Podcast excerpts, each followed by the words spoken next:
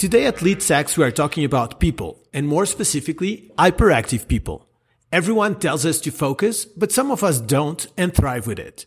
We have today with us a very special guest, my friend Eme, an international rewarded chef and founder in Mesa Nomada and the co-founder of Taverna, one of the most important restaurants in Mexico City and Latin America. The chef's hat is just one of many he wears.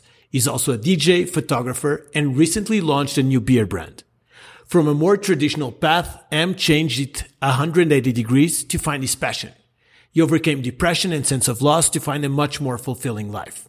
Let's hear from him how he went through all this and manages his hectic life on a daily basis.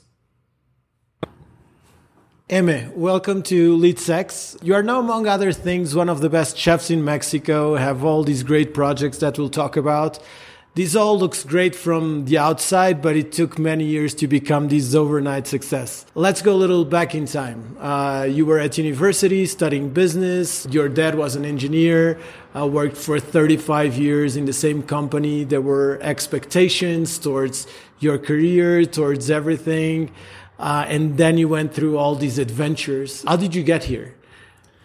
Well, as, as you said, uh, thank you for having me. And you saying that I am now one of the best chefs of Mexico, it's really uh, something that I would. I, feel very honored for you if you say it, but I still think I'm always at Taverna, so yeah, I do agree with that. I mean, Taverna is going amazing, but uh, yeah, it's still thinking about that, having that that title.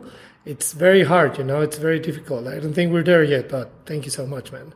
And regarding of how how do I get to my present, it's very it's well, as, as, you said, it started when I was in, in university, I believe so, and there was a lot of pressure that I put into myself uh, because, as many other people, I thought that having a very good income, a professional career, maybe an MBA, it was very important, and it was more than important. It was essential to be a happy person because uh, you needed this income to be secure all the time. And how do you secure that income? And how do you live a life that you want to live without money?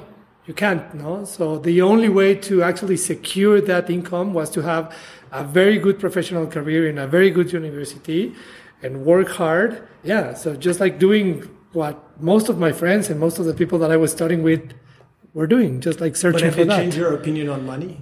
Is money still important, or?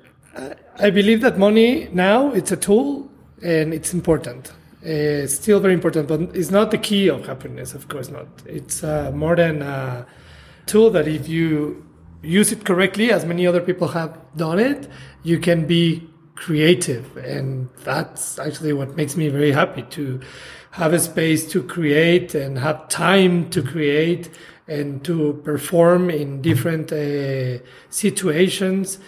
Now I believe that most of the things that I do regarding art, it's cooking. My, in my professional career, that's 90% of my time. I cook and I uh, run restaurants for most of my time, and then the rest I divide it into music and photography and other stuff. But what really makes me happy is that, you know, like being close to nature, maybe doing sports and of course working a lot. So you managed, and we are going to get into how hyperactive, uh, and we were talking before the podcast, and I really love the conversation on being a functional hyperactive. That I think it's how we are going to call the, the podcast functional hyperactive. But you do all these things. So money, because I've learned from, from my dad one thing that I keep until today, which is the first independence you need is financial independence. Once you're financially yeah. independent, then you can follow all the other types of independences and follow other dreams. I agree. Uh, what you're telling me is that you achieved this financial independence, but by following your passion and not following the traditional path. Correct. So I would say that while I was in, in university, since I was not doing what I was meant to, if you want to say it like that, because my mind and my heart was not following you know math class or economics maybe you know i was getting really bored and i was really i was especially getting really frustrated with my grades because i was doing i, I was putting a lot of effort into it but my grades were not good enough and of course my father uh, and my mother were worried about this because I was not doing good at college at all. I mean, some some some classes I was, but the rest I was not. And I got really like I felt a lot of pressure of this, and that led to a depression and a lot of anxiety that was created because I wanted to make my parents happy and make me happy, but I was not doing it by doing it doing what I was doing. You know, I was not happy going to college. I was not happy doing other stuff and being with a relationship at that moment that I, it was not making me happy. But what was making me happy and I realized later it was at that specific moment, it was making music and making uh, and, and making food. You know, so so you are at university, and you were telling me you had also um, an eyesight problem. Yes, uh, you were eight months yeah. in bed. You couldn't uh, you couldn't see, and then suddenly you changed university as well. You were studying international business but all this was causing you a lot of frustration and uh, resulted in depression. Yes, this is a side a lot of people because like people from the outside, you're like really cool. Everyone is always like you're always laughing. Everyone talks uh, That's speaks great think. about you and everything, but and people are like, oh, he must be just like this joyful person, happy all the time. But you actually fought for a long time with depression and you were telling me that sometimes you still do and it's there present. Yeah. so how did you overcome it? You're at university you have all this pressure like a lot of us um, have had. We're doing this podcast for nova university. A lot of the students are business students as well. Mm-hmm. and they are like struggling to fight their vocation their passion and how can how can they make everyone happy including themselves. Mm-hmm. so what happens then? So what happened is that i was well, first of all, the eye prob- the eye problem was because I was born with a sort of condition that doesn't allow your eye to grow properly. And long story short, I had to wait until I was 21 to get my eye surgery, and they did a trans- uh, transplant of my uh, cristallino, which is like the uh, lens, natural lens of the eye. Since it's a very difficult operation, they you have to do one eye, and if you don't go blind, then you do the other one. So that's why you have to wait in bed for so much time, and it's uh, it's very difficult. But yeah, after that time, I went back to college, decided to to do all my effort, and I thought that was that was my, the problem, no, that I couldn't see properly. So I, that was that was the problem that I, that my grades were not good, and that my performance was not good, and it was not. So when I went back into college and I tried to do my best the depression came and I started treating myself. And this helped me a lot. And I would totally always recommend to get some help uh, from professionals. What, which type of help did you? In this matter, I was between two doctors. One of them was more like a psychologist, and the other, and more spiritual guided, and the other one was totally opposite. It was a psychiatrist. And were you on medication as well? Yes. So when I went into the psychiatrist for the first time, he gave me some pills. It was not antidepressant, but it was anxiolyticos. Mm-hmm. Uh, I asked him not to. And he was laughing at my face because he was like, dude, this is what I do. Like, this is my job. I do, I give pills to people. but he said something very special. He said, okay, let's do something let's try to work with these pills. Let's see how it goes for you. Let's see how you feel. And let's work with these pills for two months. We'll keep talking. We'll keep going through therapy and we'll talk about it in two months. And I was, okay, let's give it a try. I nothing to lose right now, honestly. I start feeling better. And then he told me like, okay, mean, like, honestly, you don't have any problems. Really. Like, I, I would say that you're pretty much okay. But if you want to get rid of the pills forever, and you don't want to take them anymore, this is the thing that you have to do. You have to go to some place away from Mexico. It must be a place that they don't speak Spanish, should be another language that you don't speak, and go there for six months and work there in whatever you want. And next session, you have to tell me three different countries that you would like to be there. So I did. next session, the only country that I thought it was Brazil. And long story short, in one month I was in Brazil working, cooking, and tell me how to get there because so you're studying, you're at university, you're depressed, and then a month later you're in Brazil cooking. What happened here? So, as we were talking before, I think uh, you create your own story, but also you have to go in flow with uh, with nature and what what's, what the universe is giving you the opportunities no and at that moment i had some friends and i was very close to them and they knew some people in brazil they were helping me with my condition at that moment one of them said like hey you know like i know this person who needs a chef a mexican chef in brazil And you had no Zero education, experience. zero experience. you, you cooked for your friends. You're telling me that Yeah. you've cooked for your friends since you remember, but Yeah. that's it. Like I, you uh, liked cook and you were Mexican, therefore you could go and open a Mexican restaurant in Brazil. Something that happened that I think it's important to say is that while I was depressed, I couldn't sleep at night, but I was basically sleeping all day. But at night, I was awake like an owl. And the only thing that I would watch on TV was cooking programs. So Okay. you could say that for seven months of total depression before I got treated, because this is something that happened before I, I started taking, taking the pills. I was doing my own uh, degree on cooking in television without YouTube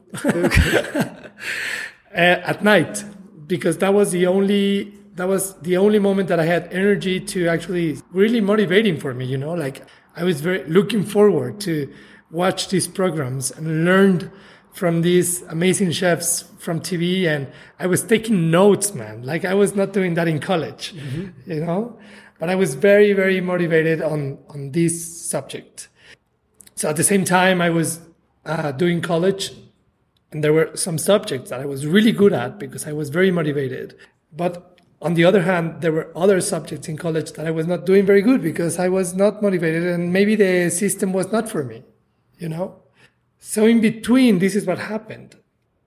Cooking became sort of like a escape uh, route into my depression and music also. So that was the main things that I was doing. That was the things that kept me motivated into literally keep on going with my life and do something that I really wanted to do. And thanks to my business degree, now I can organize myself into be a su- successful restaurateur or chef or photographer, if you want to say it like that. It, it's funny because um, I went through the same. Like uh, I studied business and then I did my MBA, and often I question if it was like the right approach for me, if it was what I wanted to do in in life. And it's like, is this business? But what it gave me, because at the same time I was a TV show host as well, and I was like, maybe I should be a journalist and. I was traveling around the world and everything, and and I remember actually my my parents telling me, "You graduate here and then you do whatever." And one thing I think business gives you is a sense of like doing money and actually organizing things, so then you can do a lot of different things, and but you have a more organized and business driven mind. So I think it's funny because Yeah. today I'm thankful I did. Not always I enjoyed uh, studying it. Yeah, I mean, I I think that for me specifically, it's the way I study because I study a lot up to these days. You know, I, I put a lot of, of time into keep learning in uh, a lot of subjects such as cooking, uh, numbers in a restaurant, uh, how to take, how to use a camera properly, how to use DJ set properly, how how to record it, how to uh, you know like there's so many things to learn in, in these matters, and I'm always being super curious, always. And just like you said, while I was doing business, I could picture myself doing so many other stuff in my mind, and I could see myself doing it. And then for some reason, there's conditions and people to tell you that that's not the way to do it. And I would tell to a lot of students that they should definitely take that out of their minds and call, do something that they can feel close to them. You know, like if it's art, it's art. If it's a sport, it's a sport. Or it can be many things. Or it could be many things. Because I think I think um, But just doing one thing, uh, for some people it works, for some other it doesn't. and that's and I think that's fine. One of the um, that's why I was really enjoying the conversation on being hyperactive because I think we both do a lot of things. Right now, you have uh, Taverna, you have uh, beach restaurant, beach club, Crania, you have Mesa Nomada. That's where we've met many years ago. Uh, when did you start it? I think it was like the seven third. seven years ago. Yeah, so that's when I think I went like to the second or third. Yeah. Mesa Nomada at the time, which is a pop up restaurant. Yeah. Uh, While I was working at Delirio at the moment. there you go So- so with Monica Patiño. Monica Patiño. Exactly. So I was working at uh, a very famous place here in Mexico while I was doing my first entrepreneurial movement yeah. because I had the time. Because I could feel that I could have the time, you know? And But of is- course, is that you have the time or you make the time? Because I, it's it's something that I've struggled a lot, which is like, oh, you're never put. Just yesterday, I was telling you at 6 a.m. I was in Tahoe, then at 9 I was in Reno, then at 11 I was in Vegas, and I arrived here at 7. And a friend of mine is like, let's go do Temascal. And I went to do Temascal until 12, and I was working in the plane. And this is like, I don't like to be quiet, Still. still. It's like the whole stillness. I meditate every day, but that's fine. It's like then when people are like, don't you just rest? I rest by doing things. But for a long time, I've been told that no, you have to be well with yourself. Hey, I can be well with myself while doing things. How do you manage this? Do you think this is a defect that on, of personality, is a fault of personality, or is a type of personality? Like, I think it's it's- just about being active, hyperactive, or an adventurer, an explorer, because there's this sense of adventure that you always need. I think it's a definitely a type of personality that if you use it correctly with the help of other people, you can manage to accomplish a lot of stuff that you want to do. When I realized that I wanted to be a chef, it was until I did it. You know, like the first moment that I put myself into in a kitchen professionally, that moment I was like, oh wow, this is it. This is what I want to do. You know? So answering your first question, you make the time. Of course, you make it. But you have to be organized as well. And sometimes, as I was, you're not. Because you don't know what you want and you don't know what you like, but you do know what you don't like and you do know what you don't want. So, first, I would start getting away of those in order to find what really, really, really motivates you. When I was in Delirio and I did my first entrepreneurial movement, I found the time and I made the time because I was motivated to create. And that was what, what really made me happy. Of course, I was doing extra hours because I was working regularly in the other place, in my other restaurant. But I had to make an extra effort into making my first company, which is Mesa Nomada. It's been seven years now. And still, I still have to do that because that's the way I created it. I created the time for that company to exist. It. And creating businesses is a type of creativity as well. Of course, exactly. And that's what they don't teach you in business school at the beginning. They're only like, it's more like, well, that was when I was studying. I don't know, maybe now they do. hasn't changed much education.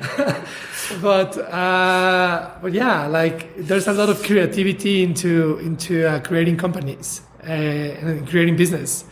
This is a sort of like mindset that they don't teach you and they don't they don't really tell you that can happen. You know, when they talk about when people in universities talk about art, for example, they use a lot of the word of creativity and creative environments. You know, and now offices, of course, have been changing into better environment for their employers and employees to have a better relationship with their work. But still, what happened to me specifically seven years ago when I started my first company is that even though I was working in what I really wanted to do, which was cooking, and I had a good job, and I would say a good salary, regular salary in Mexico City, I was not completed. I wanted to have my own stuff. And that is one of the things that really motivated until now, you know, to have my own expression, my own voice. But you have to go through all these years, and maybe I, for me, it came too soon. Maybe no. Did it, let's go a little bit back to Brazil. So you arrived to Brazil. I arrived to Brazil and uh, to meet a friend of a friend that was opening a restaurant. Who I didn't know. Who you didn't know? Yeah. Okay. And how does it go from there? How was what? How does it? How did it go from there? Okay, it was fun because, of course, that's You arrive and it's like there's a restaurant. There's no restaurant. the place was cool. Okay. it was in the beach, which Whereabouts? in in the sur of Brazil. You've had south. some of the best locations of work. You work Yeah. at Burning Man. You've worked in Tulum. You've you work Cranes in Los Cabos. This is Balneario Camboriú, which is very Oh. close to, to Florianopolis, which I went as well. which has a very, a very interesting reputation. yeah, Copenhagen, Yeah. Thailand. Yeah, yeah, yeah, yeah, yeah. So always close to nature. That's Always close to nature. But go a little bit. Let's go because then uh, you also were accepted, I believe, at Noma Yes. at a certain point. But let's go Brazil. Okay, so, you Braz- get there, you get to the beach. Exactly, Brazil. I got, I went, got to the beach, got uh, picked up by this beautiful woman, Sabrina, uh, which I was going to stay with, uh, and we were going to open her restaurant again. She had a restaurant before, she closed it down, and now she was going to do something different, which is a Mexican restaurant in Balneario Camboriú. And I helped her to develop for the first one month and a half. But she realized that it was not going to happen properly. So she decided not to open. And that was, that's when things got really interested because when I got to Brazil, I had a home to where I could stay, you know, at her house. I was fed. I had like sort of like a income, if you want to say it like that. But I, I had something secure. And then suddenly life just took it away and said like, okay, restaurant is not going to open. You have to move from this house in one week and find a job. How was depression then? I was supposedly getting out of depression. But that, did that take you? Uh, did that make you more depressed, or did that actually is like That- you know what? I have other shit to do. Yeah, that put me on the limit. But I would say that I had two options: either go back to Mexico to the things that I already know, or just push. You know, like try to do something different. And I did that. I stayed in Brazil. I struggled a lot. I went through withdrawal situations, even though I was not addicted to any drugs or alcohol. My body went to literally the phases of withdrawal when you're in uh, in recovery. You know, because of the medicines you were taking. no, because because my mind was addicted to my comfort zone in Mexico. My mind was addicted to my car, to my house, to my bed, to the people that I know. And when I took them away, just like from one second to another, of course, my mind and my body went into withdrawal. So I struggled and I was suffering with a lot of anxiety every fucking day. Sorry. And uh, and I was going through a lot of phases. You know, like luckily I was close to my doctor and I could speak to him and say like, "No, you're okay. Don't worry. Don't worry. You'll, you'll be fine." So it's always good to have someone to help you. And then I started working in a restaurant. And That made me happy. I was busy. My mind was busy. Where? How did you find the job? I find it online. And I just knocked the door, lied about my resume. and of course you could like you, I don't know in the business, but maybe you you can disguise when you're lying on your resume in a company, but in the kitchen you can't. Either you you can cut something or you can't. You know, you can tell that who's who's good at it. Yeah, because And- then when you get there, it's Yeah, like it's the like- skills are there. Exactly, you need the skills. So I started cooking with this uh, French chef who was very old school and taught me a lot, a lot of basics. From to resume a little bit of the story of Brazil, it was amazing experience. It changed my life. I started to feel myself again, and I literally came out of the depression one year after. And that's the moment that I decided to go back to Mexico because I discovered that I was not enjoying myself in Mexico. But I love Mexico. And I want to enjoy myself in Mexico. I, lo- I mean, it's one of the most, it's my home. So after a year in Brazil, when I got to the point that I was feeling better with myself after a long year of traveling and working very hard and sometimes sleeping in the beach because I didn't have a home, blah, blah, came back to Mexico feeling amazing. And I started enjoying a lot of things that I couldn't before. Because depression made you a little bit blind, you know. So you arrived to Mexico. So you had a job, and then you quit a job, and I think at that point your dad is like, "Okay, now that you found it again, you're Again. moving." again. so I would say, actually, I, I wrote something down. I would say that in the last 11 years, my only habit that that I have not changed has been the change itself. So, yeah, my father was very structured in this matter. Like he worked for the same company all his life, probably. And when he saw me coming back, he's like, "Dude, what are you doing?" Like you already had a job there. Why are you starting all over again? Because in my career, at least, my in, when it comes to cooking, you, I believe so. You need to learn a lot from many different places, from many different restaurants, and from many different chefs.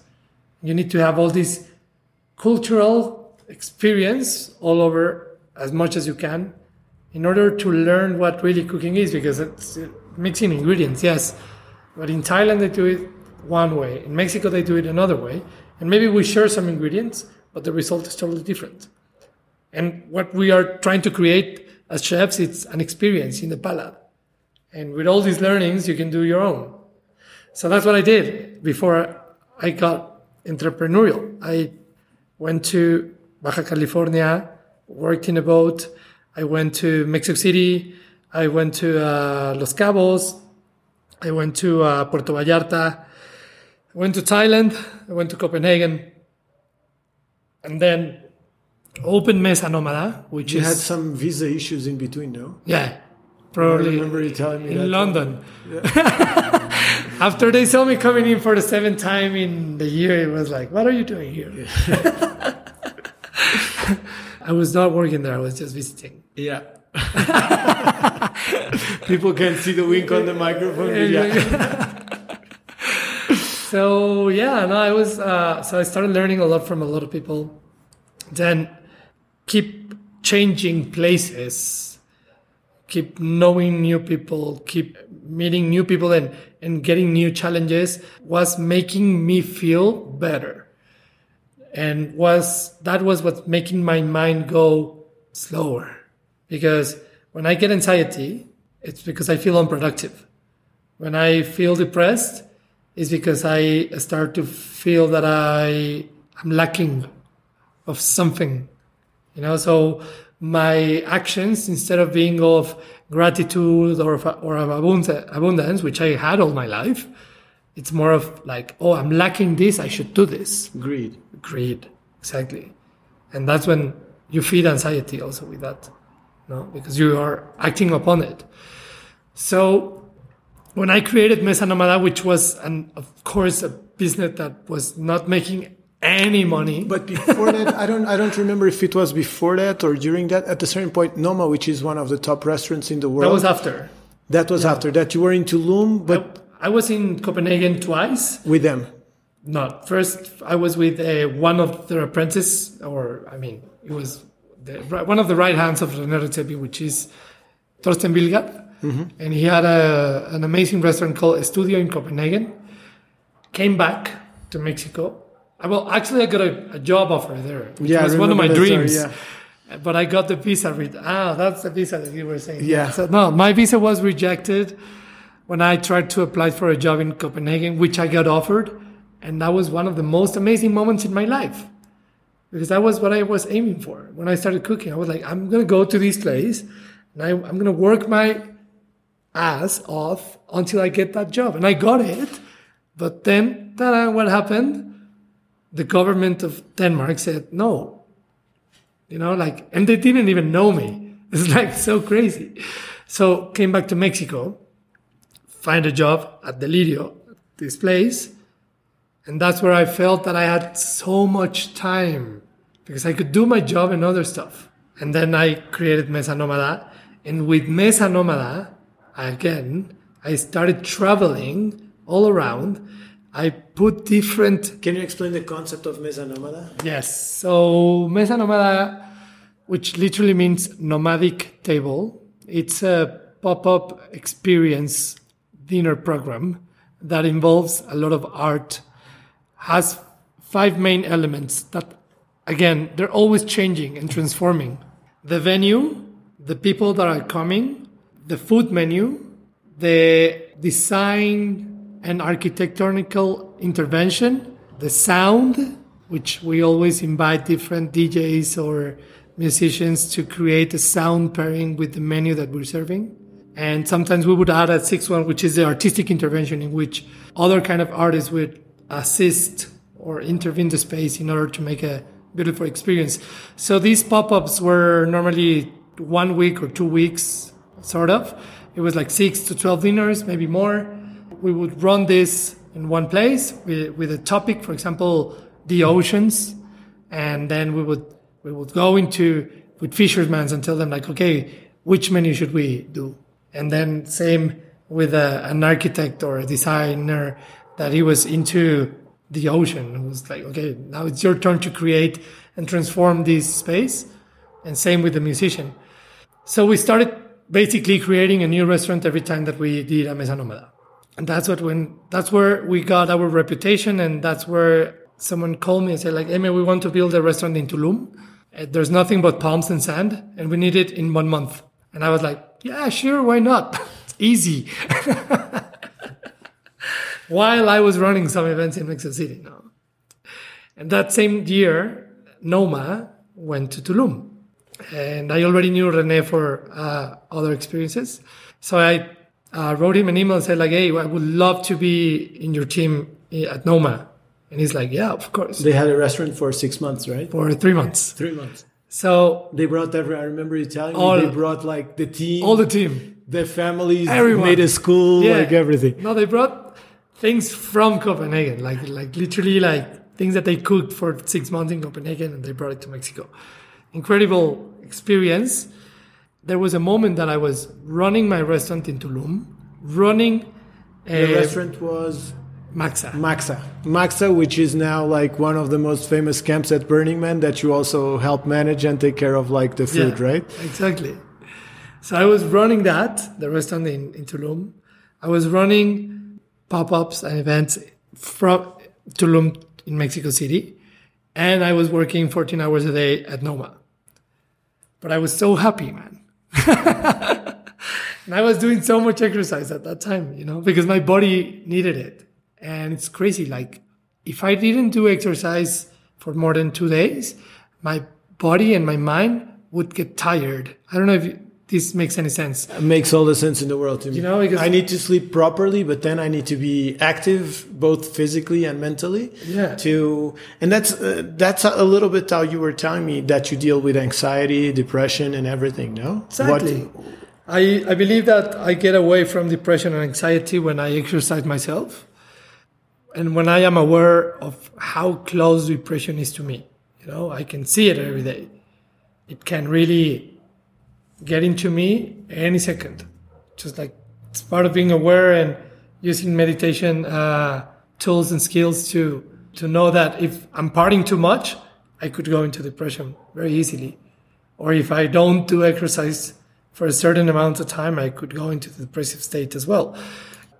It's crazy because I really feel relaxed. Like I don't feel tired. I actually feel like if I just had like a beautiful nap, 45 minute nap, when I do a, like a good run, a, a good long run, you know, runners high. yeah, runner's high or whatever, or, or like just push-ups or or surfing or, and it's really crazy because I think that's part of an uh, hyperactive mind is that you need this, you need to to keep your mind busy or your body busy in, in order to focus your mind on something. This really helps me a lot, and for people who are now in university as well, I would totally recommend these skills as well. Though. Just like combine it, combine it with something that you really enjoy doing it, and apply that two times, three times a week in order to make your life easier and happier. You know, I think that's a, that's a key. And so you were learning these while you were in Tulum. You had all these projects. You were living like on the edge. Totally full, totally full life. And knowing you, I'm sure you were partying a bit as well. Oh, of course. and uh, yeah. but you're good. Like no depression, no anxiety, no. all no. good. And so then you're at Noma, and where do you go from there? Uh, then I exactly. So Noma closed down. Maxa closed down. It was only a temporary restaurant. I went back to Mexico City, and then, well, again, I went to London. Started doing Mesa Nomada there. Mm-hmm. To Portugal, where we've met as well. Portugal, like different countries, you know, and I could see a lot of opportunities. And then I went to Noma in Copenhagen again. Did you ever have in the back of your mind like maybe I should be more stable or maybe I should like yes because find like a continuous thing because my life is too yeah, erratic or not? Yes, but not because I thought it, because people told me to, you know? It's crazy. You have to grow up, you have to mature. It's like, no, I don't. yeah, they were like, okay. yeah, there were people who were like, I mean, when are you going to settle down? When are you going to put your I get that question every week. It's like, it's like, no, eventually you'll be more mature. It's like, hey, I don't I do mature. this. I'm mature. It's like, I run my own life. I'm happy. Yeah. It's like, I just choose to live like this. It's like, well, honestly, after three or four years of Mesa Nomada, that's when it really got uh, profitable. And I was, man, honestly, making way much more money that any other cook could make in Mexico City with half of the time invested. Yeah. And that's the thing. Like I was doing my own menus. Work smart. I was doing my own menus, which is something that someone really expects as a chef. You know, like you want to have your own creations and your own creativity. So, check one. I was literally, man, working half of the time of a regular cook in Mexico City in a very good restaurant, and I was earning four times more than them. And I was traveling a lot, and I was getting paid for that. But still, people so are why like, would now put... you have to find a stable yeah. job. It's like, and there's a little why the yeah. goal is not work more. It's enjoying what you do, making a good living. It's like ah. the, the, point is I was just living, living yeah. a, I mean, not retired life, but I was literally living yeah. a good life. And of course, I, I remember a few years ago, I was having lunch with a friend of mine, and and he was telling me, David, no, he was giving me like all the speech, like, oh, you have to change life. At a certain point, I had listened to this so many times, and I was like, man, how much do you earn? Oh, I earned this. And now was your vac- oh, my vacation was like this last year, but because of the kids, because of this, eh? and you almost it was almost about uh, being divorced as well. I was like, man, it's like I don't want to yeah. compare anything, but I've made like six times more than you did. I had four months of vacation, and uh, I'm enjoying my life. So I don't understand why I have to follow your path. I don't tell you to follow mine, and I respect that you worry about me, but just chill, relax. It's like there are different paths in life. Exactly, and I think that's what really complements what we were talking about making time. You know, like how we, when when you're very hyperactive, you are very creative and you make time for a lot of things that you want to do, and it's very important to choose really between having one kind of life or another, or another, or another, and all of them are fine. There's a lot of combinations that you can do with all kind of hyperactive minds. In my very specific case, I got told a lot that when are you going to put your restaurant? And I really wanted to put my restaurant, of course. And which now, you've done. Which I've done. And now you have two. Uh, I actually I put two in the same yeah. year instead of doing one. So they before before that, there's a lot of people who said like it's not a myth. A restaurant having a restaurant, it's very complicated. It's very demanding. You you don't own a restaurant. The restaurant owns, owns you, you, basically. Of course, it depends in the category, but taverna is not uh, casual dining. It is, but it's. So, but let's let's let's get to taverna because there's there's also something very interesting there. Is that you work with your partner, with uh-huh. your girlfriend, yeah. uh, Chris, which I love and uh, you guys have managed like a beautiful relationship in the middle of working together and not living together, but like you've managed all, all these great dynamic as well. So like basically there's no real separation between personal, professional, living life like, uh, like what? one. But how did you get to this? How yeah. did you get, so you get from Noma, you go to Noma again in Copenhagen. Uh-huh. And then? Chris and I met seven years ago at Mesa Nomada because my business partner at that moment knew that we needed someone to do very good desserts and we were not good at it. So she, he invited uh, her into Mesa Nomada. That's where we met. We were only friends, super like, you know, really like only friends. And then she went to uh, uh, do her own career and she went to New York to Blue Hill and uh, Australia, Attica, like Nahm in Thailand, all amazing places, very good restaurants all over the world. And then we met again in Tulum and uh, still nothing was like uh, happening there, but only after that. When I was in back in Noma again in Copenhagen, we were there together, and th- I mean before that, you know, like we always worked together. Before we became friends, we were working together, and I think the only thing that makes us very good at what we do when we're working together is because we're very passionate. We're very passionate, and at the same time we're very emotional. We understand how the industry works and how you can get very depressed into this industry if you don't handle emotions correctly. Because there's an old school in this and they're mean, like mean, they, they burn you, man. And we don't want this. So before building our personal and love relationship, we built a, a work relationship and then a friendship and then now that we have a place together, we can uh, work in a in the ambience that we really want to design, and this is our creative as well.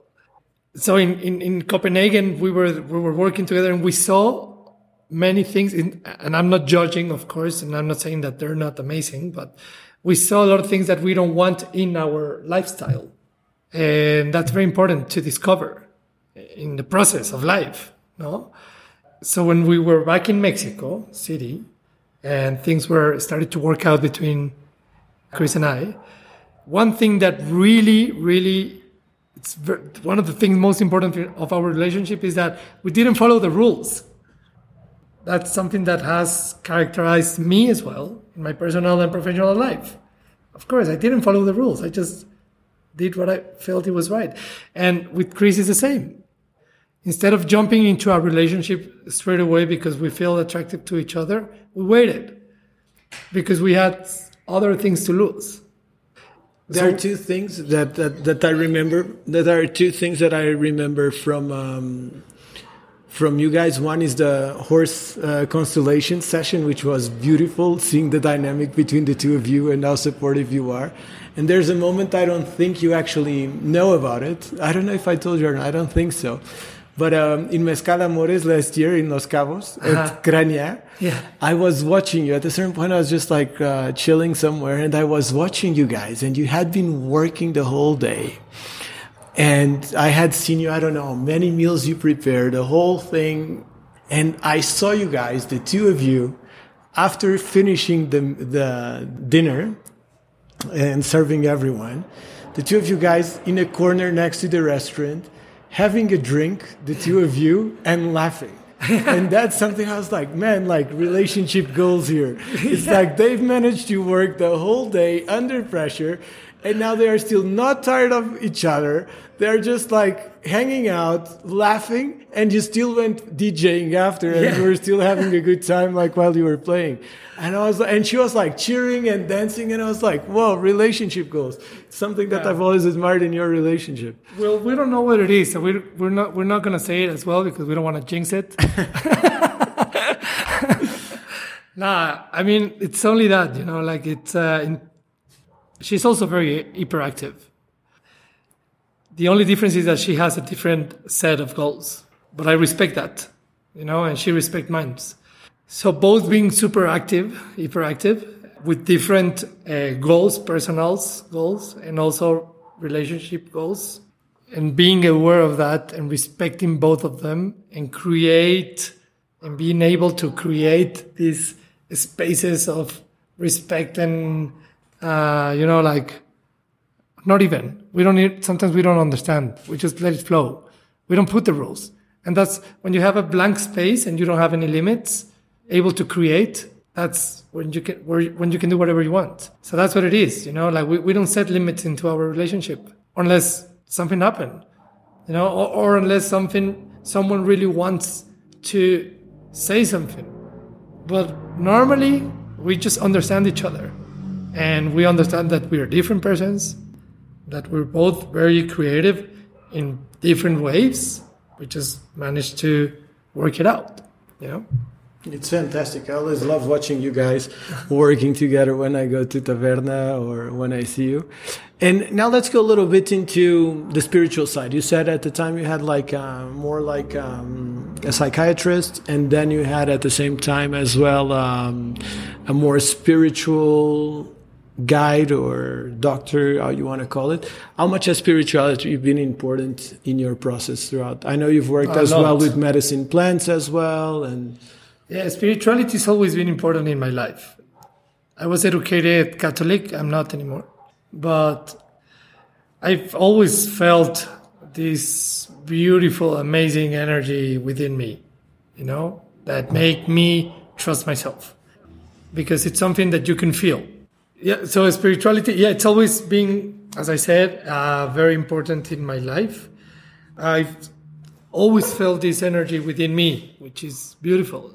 How do i know that it exists? Because i could feel it. I, there's always there, there's an uh, exercise that i love to do to all my friends family whoever i meet and go deep into these kind of conversations. It's like close your eyes and tell someone to touch you you know tell him to tell you when is this person touching you.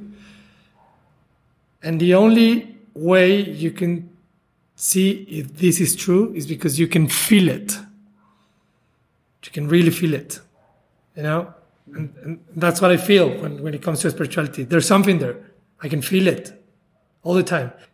When i was a kid i didn't know this but i did like meditation exercise that no one taught me. It was just like my consciousness doing this, trying to fall asleep when I was a young kid, because again, my mind was like just like overthinking and running through I don't know what what what kind of eight year old think about overthinking, you know. I mean many stuff, but at that moment it sort of like gave me anxiety as well.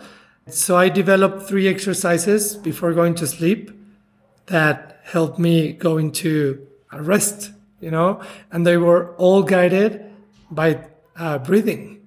Crazy.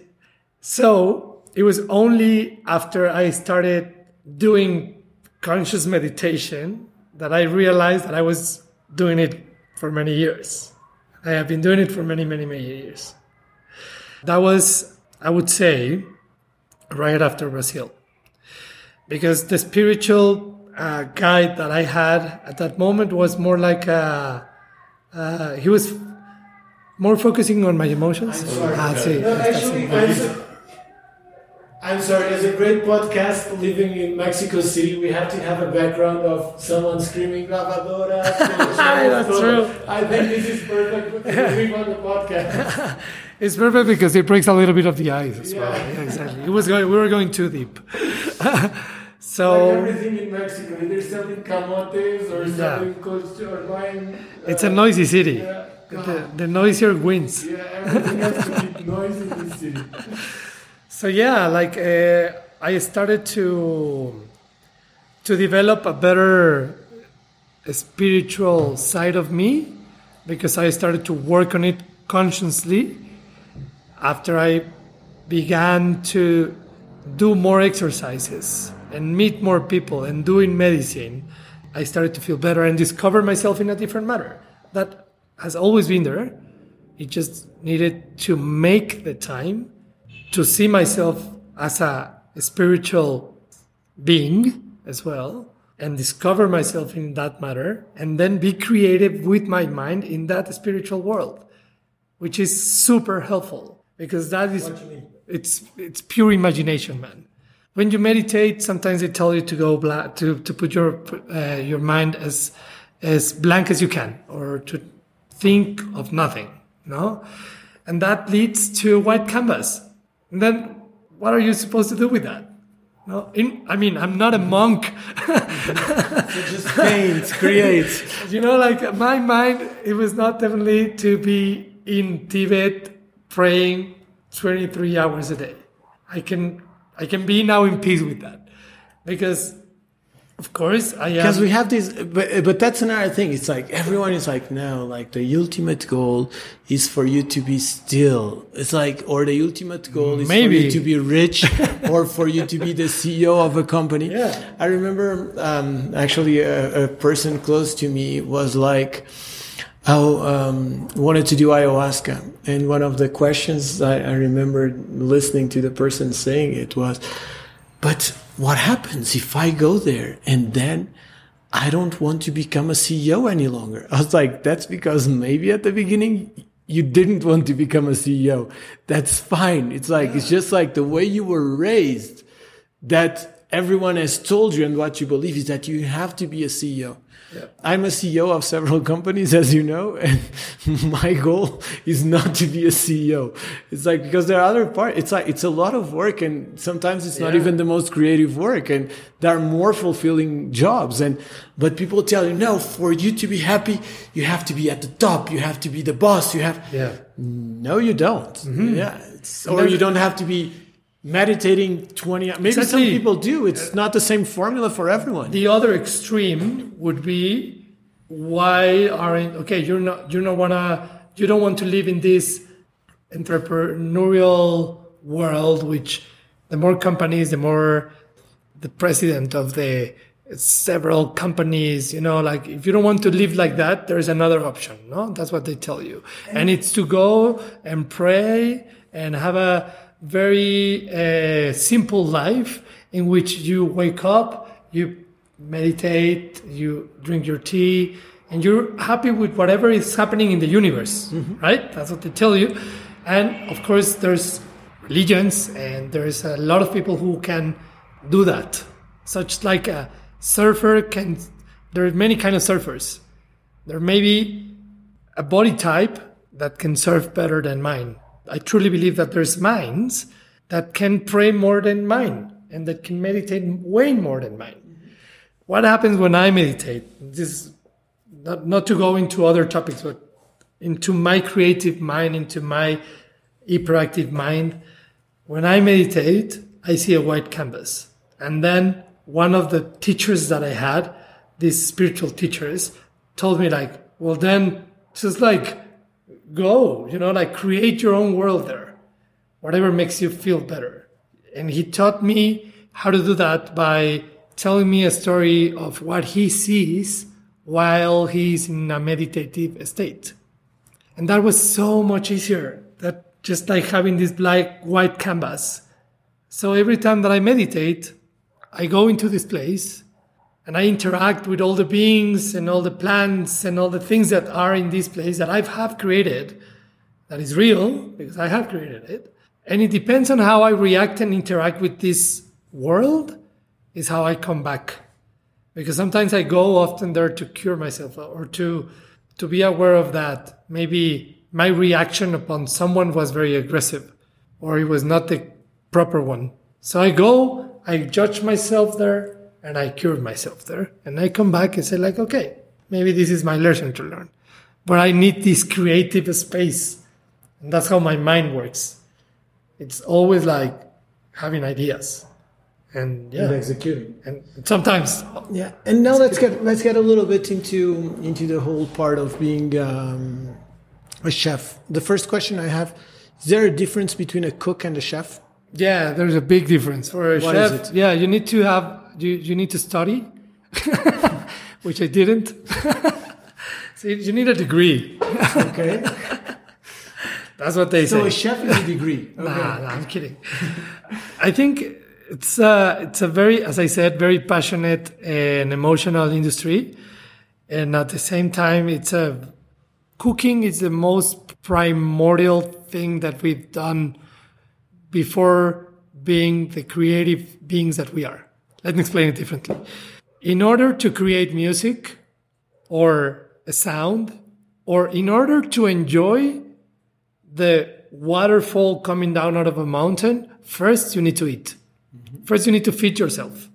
And after we humans develop the ways to cook and preserve food enough time to not worry about that, and then we had the time to create other things. But the primordial thing was food, you know? After we had food, we had a shelter. And then in these shelters, after we found the ways to preserve the food, we could paint, we could uh, show other people how to do it, you know? So it, it's very primitive. And you do it three times a day, at least. Well, people, people who are lucky, they do it three times a day or more, you know? So it's not something that you don't dance three times a day. You don't play music three times a unless you're a musician, but you eat three times a day. And that means that it's something that we need, that we really need it. So being a chef in an artistic and professional and skillful way is very difficult to see it in our industry because you have to be one of the best. Otherwise, you're just a cook, just like me. You know, you're a cook. You'll always be a cook, learning until you. So a chef is chef. is uh, is someone that is a top cook. Exactly. That's the definition. It has all the professional skills, all the knowledge, all you know, not all of it, but a lot. You know, so you can like he's like a master of masters. And of course, there's in the universities there's a professional degree. When you finish that degree, you come out as a chef which mean boss in in France, mm-hmm. no, and that's where the in Portuguese as well. Portuguese as well. So that's where the, the the word comes from. You know, it, it literally mean boss. So who's the boss? The chef. Okay. Who's not the boss? The cooks, right?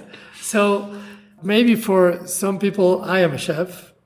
I'm pretty sure that for other people, I'm not a chef. I'm still a cook. And and tell me something because a few years ago we did a, a class uh, here at Leeds actually, and uh, a conversation we had is the comparison between managing a kitchen and managing a company. Right now, you're you're launched as well Muerta, which is a Marigold's uh, beer, uh, which is a very traditional flower here for the, the Muertos in Mexico. You have all the other businesses you're managing. How does it compare? How many people do you have working at Taverna now? Taverna, the whole team, I believe it's like 35 people. Mm-hmm. So managing a company and a restaurant, of course, they're very different. That's why they have different degrees as well in the university. And they teach you hospitality in one of the universities, and others they teach you business. At the end, they're they are both structured now, and there's always new develops and technology that can make both of them very uh, easier. You know, like there's now technology into cooking that makes our lives as cooks so much more easier and that we can get to the results that we want with less effort, which can be contradictory for very old school people. But if you know the techniques from the past, and you apply the technology of the future, I don't see a, I don't see a problem there. Yeah. So I don't think there's a big difference as a general matter, but of course, when you go into the industry, there's a big difference because when you operate a restaurant, you are engaging with your client every day, face to face, eyes to eyes, and very easily they will tell you if they don't like it. It's immediate feedback. Immediate feedback. So it's a good thing or a bad thing. It depends on how you can take critic. Mm-hmm. And that's what we are cooks very passionate about. You know, like we are addicted to this rush into knowing if it was good or not. And that's what we're fighting every day for. You know, to create something that it's probably the same dish, but all the ingredients are different. The, the, the goal is to create it the same, to have the same result every day, every day, every day. Every day. Consistency. Consistency, but with different ingredients. You see, I mean, it's, yes, there are tomatoes, but all tomatoes are different. It's not the same ingredient. So it's very different because when you program a computer into running some numbers in Excel, I would, I'm just generalizing. Yeah, of course. Nobody's that married to Excel. or whatever program you use now to make accounts. I think it's the same number. But in the kitchen, it's not like that. And we, as restaurateurs and experienced providers, we play with something very, very special uh, that no one else do, which is the emotion of our clients. So our, if our client is happy, he will be happy all, all meal. But if he's mad since the beginning of the meal, it's going to be very hard to get him from this state to a happy state. But if we do, then that means we're good because he was very primitive. We touch his gut and he said like, okay, you know what? Forget about everything I was mad for. This is good enough. And, and tell me something. How do you manage your team, the people? Because uh, it's a lot of pressure, like because you have yeah. immediate feedback food has to be consistent food has to be with the right temperature yeah. like everything has to work like like a uh, like clockwork yes. How does it uh, Again, how is it? How do you manage stress? How do you manage expect what are your key challenges and i would say i'm not the best again because that means that i would have learned a lot and I, there wouldn't be nothing more to learn. But uh, what, one thing that we have been doing very good is that we have been teaching people to really care without that, without being stressed or aggressive. You know, because in the past, in old school, that's what they taught you. If you were mad and you would throw a pan into someone, just shout at him or maybe hit him, that means that that person is caring a lot for what the other wasn't.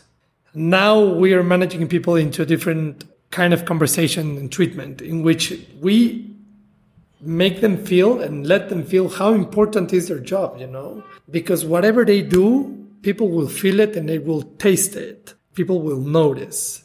And for us, for example, Chris and I in our restaurant in Taverna, it's so important the details. So we're there and we just like let them know every day and tell them how important is to have everything correctly done because we care because Chris and I care so so so much that we're there and we're there to teach them. This new school that we're trying to to create, that it's already there. It's, there's many more uh, chefs doing it.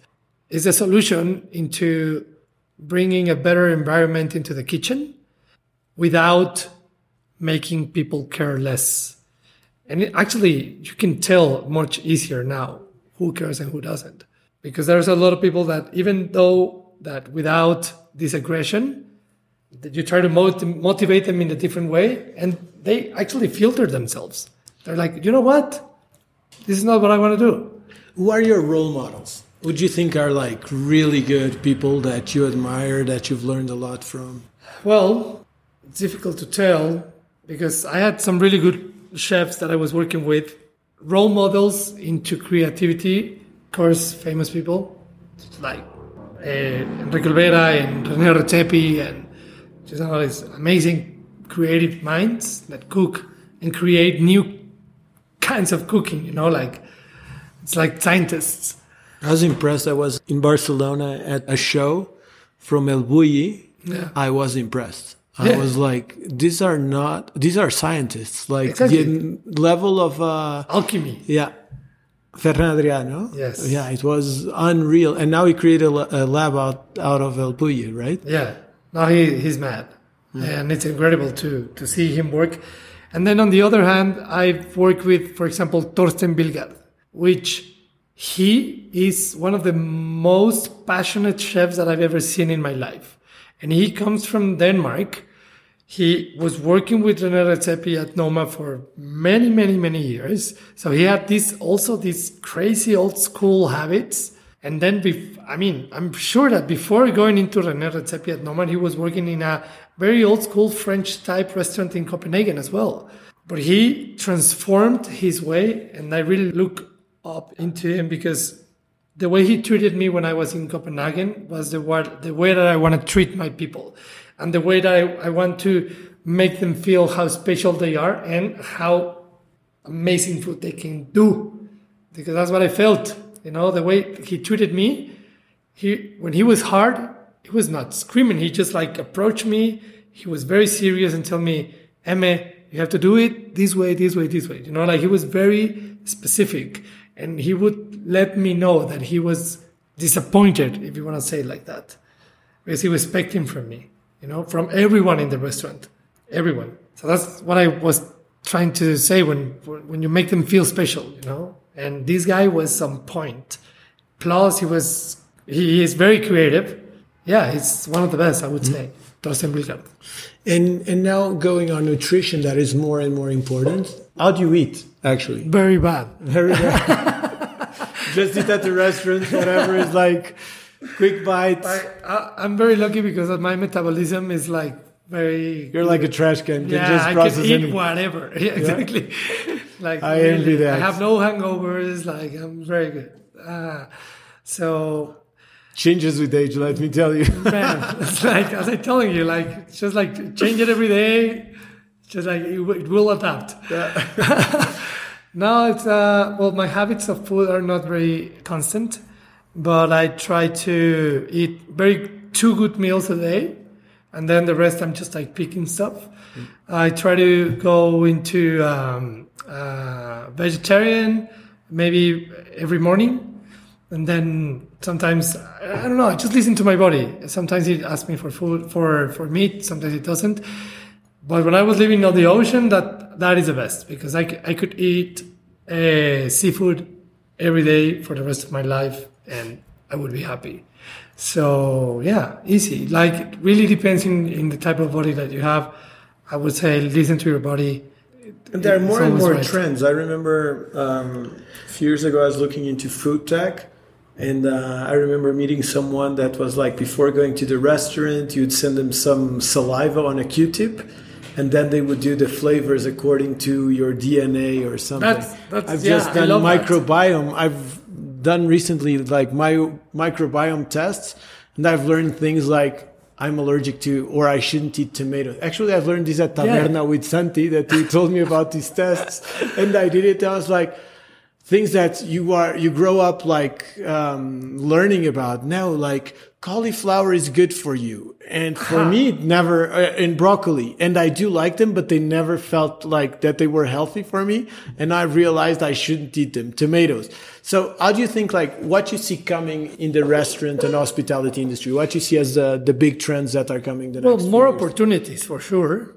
There's as we grow as human beings we discover so many things that we didn't know, of course, from the past with these new technologies, especially science technology, that can let us know with our DNA or with a, a study of our ancestors what kind of diet they were having. So now, what kind of diet you should be having because of that, because you have a heritage of, as well of neurons and cells.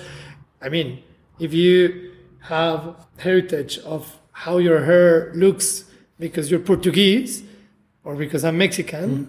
you also have these memory cells in your stomach that are used to eat some kind of diet because of your ancestors. This is very good for the industry because we go more specific with every year and we go super local as well. Uh, what we thought it was local five, ten years ago, now it's like people are uh, harvesting their own food in their own houses you know like that's super local. And there's supermarkets that that now are going to be harvesting their own vegetables in the supermarket you know? So what's going to happen with the industry? Just going to go more local more specific and with that it's going to have more opportunities because every person is different every person has different tastes. There's a different experience for every kind of person.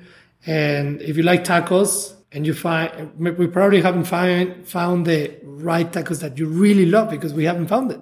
You might know that you have your favorite right now, but maybe in 10 years they discover a new recipe out of the combination of uh, Mediterranean and Chinese that they apply now. And in 10 years is the new tacos al pastor. You see? So when, when it comes to what's going to happen with the industry, I just see more opportunity. Restrictions, as people say it sometimes, are just guidance in order to focus more into what we can do in that area. For example, vegetarians, vegans. Yeah, there's amazing Keto. vegetarian, vegan food. Man. Yeah. amazing. I mean, I don't see why vegetarian or vegan food should not be tasty. Yeah, but before, like Before before, it was. wasn't. It was not tasty. It wasn't like uh, I, I remember like in Portugal, maybe like I don't know, fifteen or twenty years ago, trying to be vegetarian. I felt like a cow. Yeah. everything is like, oh, you're vegetarian. Here you have some lettuce and tomato. I was like, what the hell? Like, Yeah. And now you go to amazing vegetarian and vegan places. You don't miss the meat. even tacos, Even like yeah, and the burgers, like uh, Beyond Yes. Meat, Impossible Burgers. They are. exactly. I don't know how healthy they are, but So they are definitely tasty. They're probably healthy because I mean they are trying to achieve this uh, nutritional subject as well. You know, they're not just aiming for the flavor, and that's one of the most important things right now in our century. Is that food not only should be tasty, it should be nutritional. Because it's the first medicine. I don't know if it was Very, Socrates who very said primitive. it. It's the most primitive thing that we have. Yeah. yeah. So having a good meal, even if it's vegetarian or vegan or not, or maybe something different, Yeah. it's it's it's an adventure, it's, it's exploration into the future, like insects. Insects, you know, they say they are Chapulines, the grasshoppers. Yeah. yeah, the food of the future. I agree on that. There's so much that we haven't explored into insects, and we have so much more in Mexico. And ironically, it's something that our ancestors used to eat like a lot, way much more than meat. You know, we had it in many dishes, in traditional Mexican dishes before the Spanish came. So it's just exploration into technology, addressing specifically certain kind of person and their very specific kind of experience or taste that they want to have. Which is the same that you're having actually with internet as well. Is the personalization, understanding the person and and uh, customize the products to each person. Exactly. And one last question: And what's next for Eme? You just have like six or seven projects going now. I'm sure you're not happy, and I'm sure. no, I'm kidding. No, actually, well, this year, this year is more about focusing on personal relationships as well. Like I could see that last year since You've been disappeared. Like I think we're even afraid Totally. of calling you because you're always busy. no, no, don't please call me. we have a pending trip. I know. We have a pending trip. please call me because that's the thing. Like uh, last year, opening two restaurants on the same year, launching my beer, and doing some other professional uh, things made me separate a little bit from my social life. Even though I love partying and I like when I hang out, I hang out, but all the personal relationships that I really built last year was inside a professional uh, situation or in Taverna, you know, which is my, my workplace. And now I want to I want to hang out more with uh, other people, you know, because that's in Mesa Nomada when I was doing that before. Really kept me motivated and inspired to meet a lot of people and to see what they were doing. Also, I want to do something more casual. Of course, I want to open another restaurant, keep working on the arts in my music and my photography.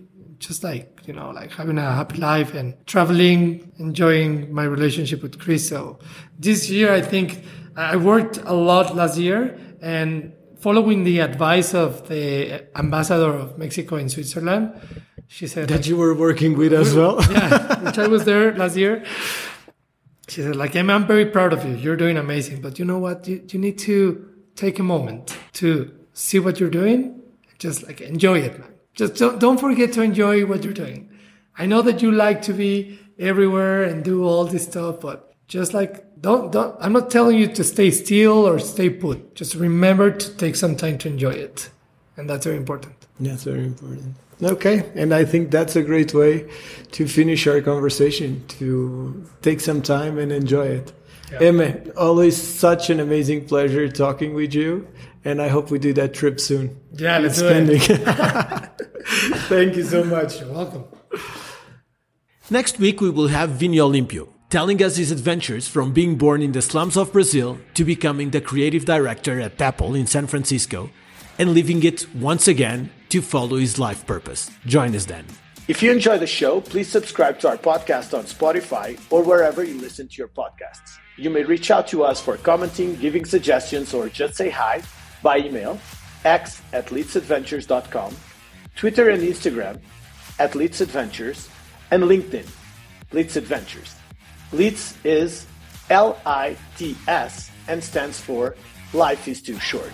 LITSX podcast is a result of the teamwork between Beatriz Souza, Janos Geyer, Lydian Marie Friedrich, Sigurd Koltz, and David Bernardo Santo.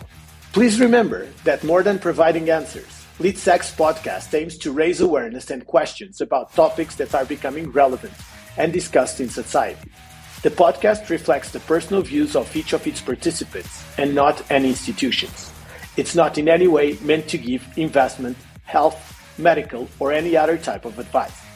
Many of the topics addressed are still not fully tested, confirmed, or approved, so please question everything you hear and exercise extreme caution.